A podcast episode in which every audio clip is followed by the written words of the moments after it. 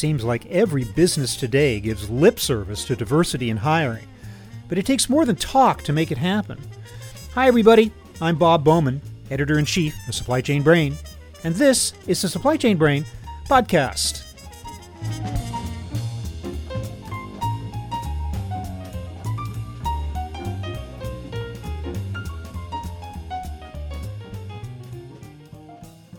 In the aftermath of the police killings of George Floyd, Breonna Taylor, and any number of other African Americans over the years, there's been lots of talk about the need to increase opportunity and diversity in white dominated businesses. Companies across the nation have issued statements condemning racism. But that's just the first step in addressing the problem, and many seem to have balked at taking a second Today I'm speaking with Shireen Annis, CEO and co founder of Representation Counts, a platform for promoting diversity and inclusion in the workplace. She'll explain why so many of the actions taken by companies to date amount to little more than entertainment value, and how this endemic silent problem must be approached in order for real progress to be made. Here's my conversation with Shireen Annis.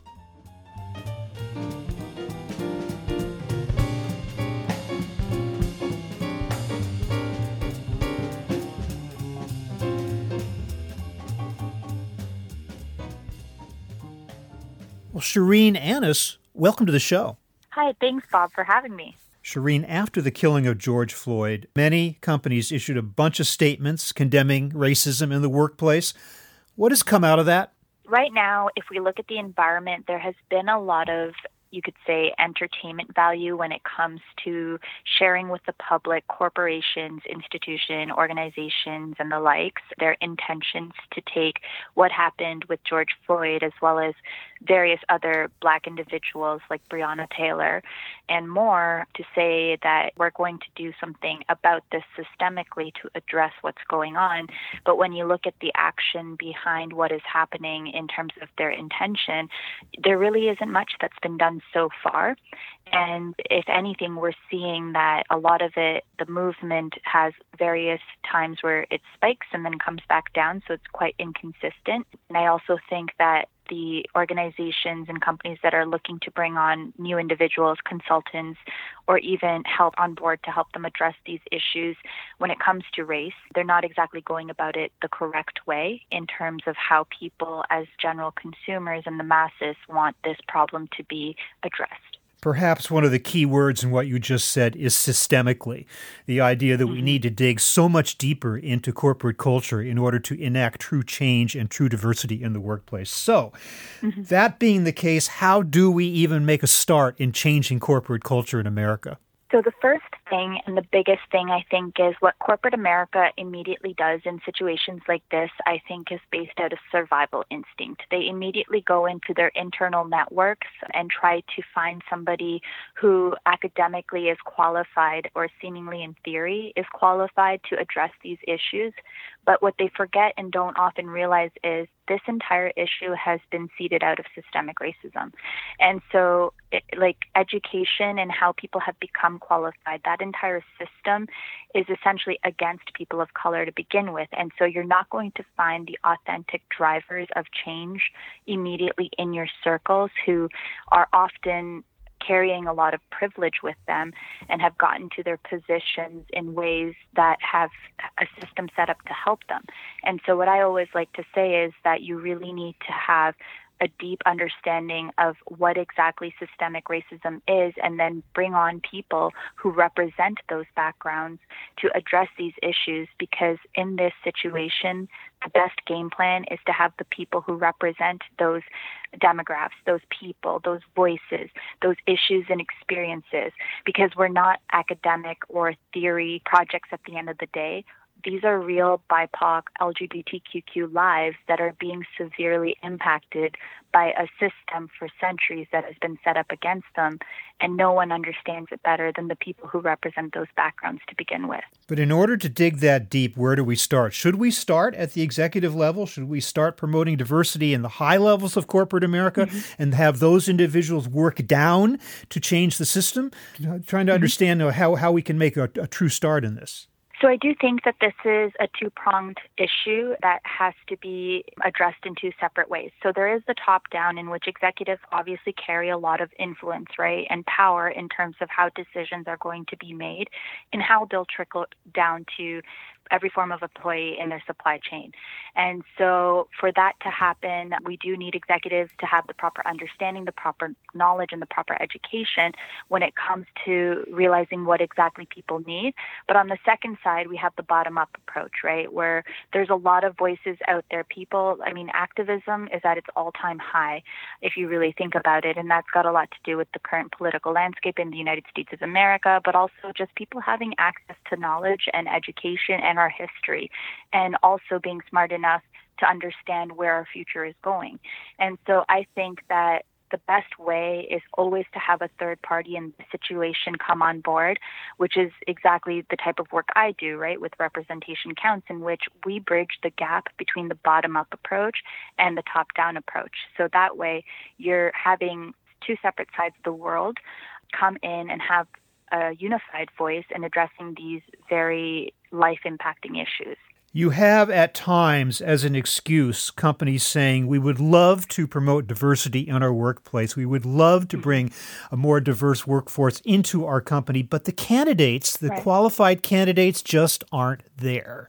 What do you say to right. them? So I think they're wrong. I think, again, this is under the veil and also under the privilege of where they are. They're speaking from their points of perspective, and their perspective is often a white man or even the feminist movement, a white woman who's making those arguments. And what they fail to recognize is, again, it goes back to how systemic racism works education was implemented as a way to divide classes. You were either in or you were out, and the out people were always people of color.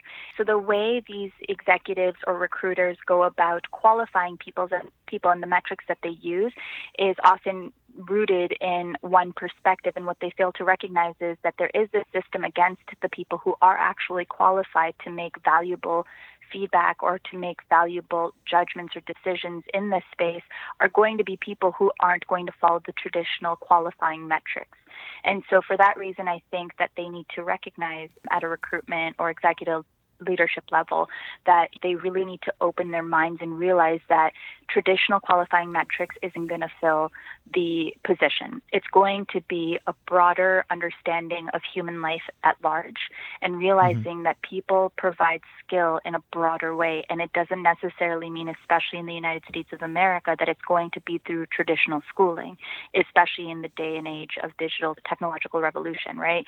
So that's where I think that people need to broaden their understanding and their acceptance when it comes to qualifying metrics and maybe even follow what technical companies like Facebook, Google, and Salesforce and all these other large companies have done in broadening their understanding of what it even looks like to have a qualified person on mm-hmm. the job. When I hear the phrase traditional qualifying metrics immediately I think I think mm-hmm. upon the university system, our educational yeah. system, our higher education system.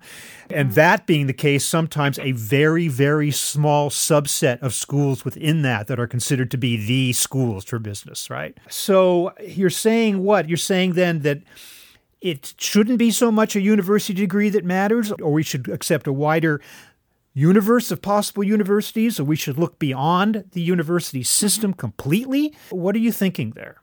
So I think, and I come from the space of education, and actually I've invented a new system that actually reinvents how education is even viewed and also facilitated. So I think we should be looking way beyond the traditional universities, colleges, schooling, target or not target systems. Because mm-hmm. again, this feeds into the systemic problem of racism and other issues, right?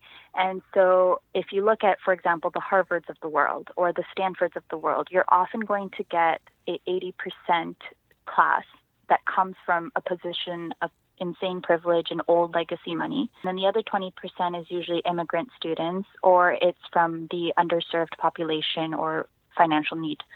And mm-hmm. so if you look at that model already and then you try to address these very relevant problems that we're seeing take an uprise in society today, you're not going to solve it with the same problems in the past. Universities have maintained this class divide which has also rooted from racism. It's a double problem and it's also connected to each other. And so if you're going to be feeding into a university to, from especially target schools to address these issues, and even if you take the ones few students who made it in, like the Malala Yousafzais of the world or whatever have you, they're so rare and so hard to find because there just isn't enough of them. They're a scarce resource themselves. You're not going to address this problem the right way still. You need to broaden your understanding and also your acceptance of people from a broader walk of life who have come from experience and can articulate themselves appropriately to address these issues that we're seeing today. Now, I'm sure you know every university voices a mm-hmm. super strong commitment to diversity. And I would guess that mm-hmm. if you mm-hmm. would go on any website of any of those universities and you see a picture on that website of students from that school, there would be all colors yeah. in front of you, right? I mean, yeah. first, thing, first thing you see. But it yeah. sounds like you're saying that you're not particularly favoring changing the system from within. In other words, promoting more diversity within those universities. Sounds like you're saying let's mm-hmm. sidestep those altogether and, and seek another path that doesn't include them at all, or not to say that minimizes mm-hmm. or reduces their importance. Is that accurate to say? I would say the last part that you said in terms of reducing their importance is what I stand for and what my organization stands for and is actually promoting. Because mm-hmm. again, I think that the entire educational system is built on exclusivity. You build an exclusive culture, you're exclusively a part of that culture, and your values exclusively align with that culture along with curriculum, right? Universities actually bet on that. They invest in that and they profit off of that. And that's why you see different utopias or microcosms of not just culture, but also what is acceptable in terms of being as a person or character. And I think that that can be quite burdensome and that humans just aren't built to be that way. I think humans can be a lot more free flowing than that and have a broader identity than just to mm-hmm. be secluded into a school culture. And so I do stand up for there being more alternatives available, and that feeds directly into bringing on people within corporations and organizations, et cetera, who are representative of different backgrounds and demographies because they can solve different problems in different ways.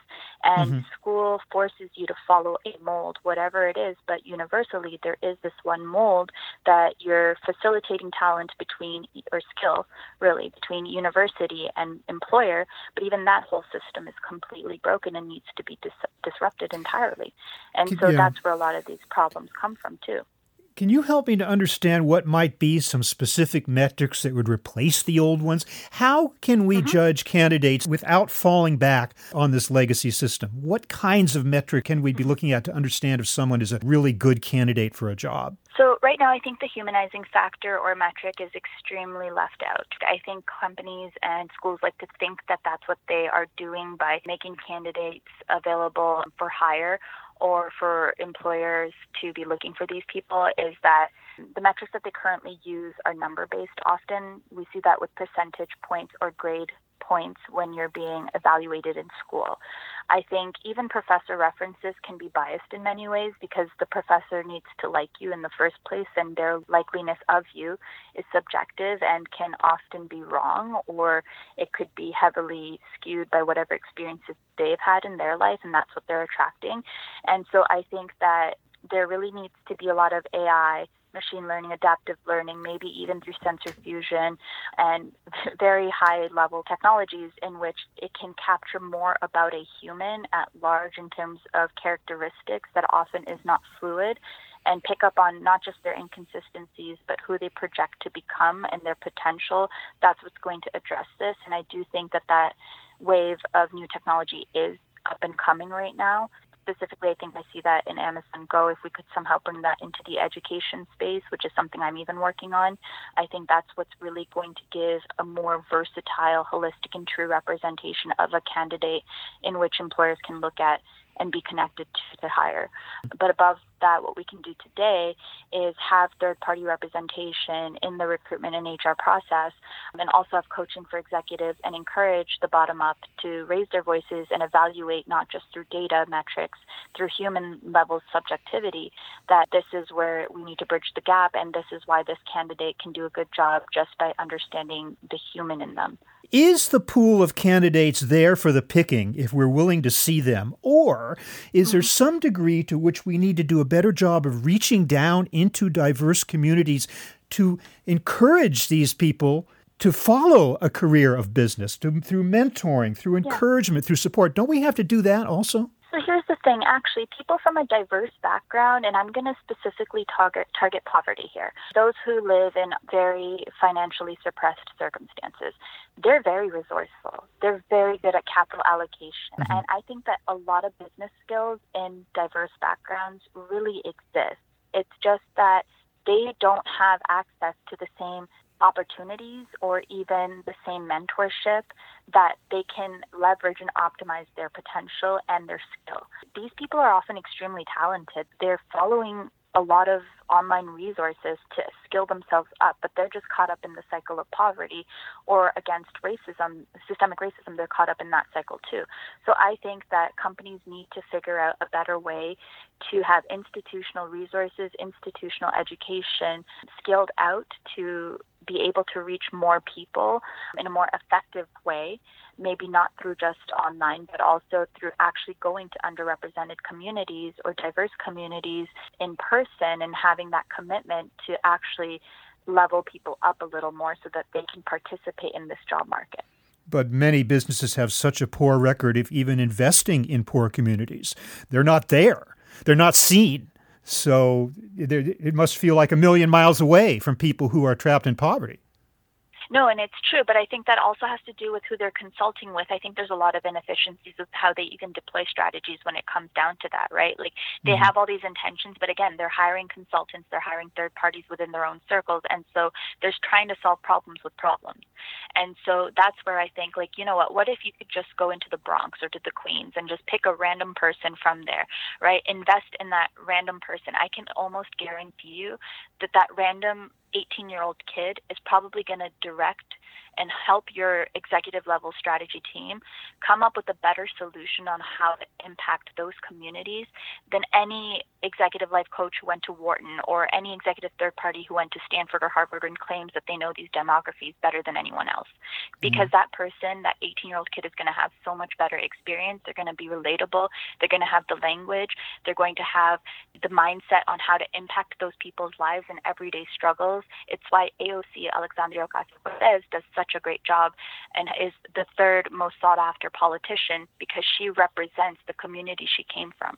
And that's where I think a lot of these companies are going wrong is that they're hiring internally to their networks without even oftentimes realizing it because they have this bias anchored in them so deeply and conditioned. So that's what they attract. And that's what I mean by people at an executive level, if you're taking a top down approach, need to really open themselves up to a variety of experiences, put their egos aside, and be like, okay, we've obviously for years and years and years have been trying to implement strategy to impact these lives. If that intention is authentic, why are we here today where George Floyd, Breonna Taylor, black lives are being impacted in very negative ways and we still don't have a solution? We've just realized that this has been a silent problem for so long and only now we know that we have to address it. It's because those old methods and techniques were not working. Their judgment calls mm-hmm. were not working. And this is how I think they're going to be able to improve themselves by picking people from representative backgrounds and asking them to support a solution. And what can we do about getting the message out to boards of directors and shareholders? That's the other end of the, of the chain. Yeah. Uh, about the importance of supporting and investing in companies that are truly making an effort in this direction. So I think when they have their table talks, I think that representative backgrounds, they need to be able to reserve a couple seats for people that they can even pick at random is often a good strategy from representative backgrounds and invite them to the table for conversation. And it could be somebody who's not so well branded. They really need to put their marketing strategies briefly aside to kind of get that authentic representation and voice on the table. And I think that is probably going to be their best investment to help kind of impact any type of ignorance or subconscious biases that might exist. And from there, they could really leverage that experience to help solve a lot more problems that, that they as corporations are facing. Mm-hmm. It's really that simple at the end of the day, as naive as it sounds. It, it does work. Shireen Annis of Representation Counts, thank you so much for putting this issue front and center beyond, as you call it, the entertainment value of virtual of virtue signaling on the part of corporations these days and the search for true diversity mm-hmm. in the business world and the workforce today. Thank you for being with me today. Really appreciate it. Thank you, Bob. Thanks so much.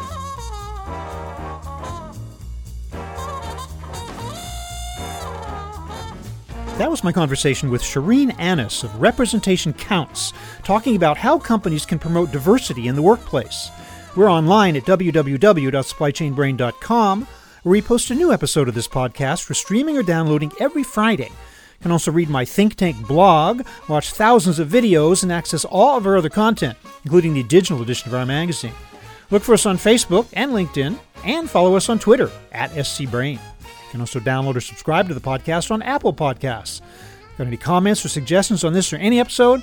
Email me at rbowman at supplychainbrain.com. Stay well and see you next time.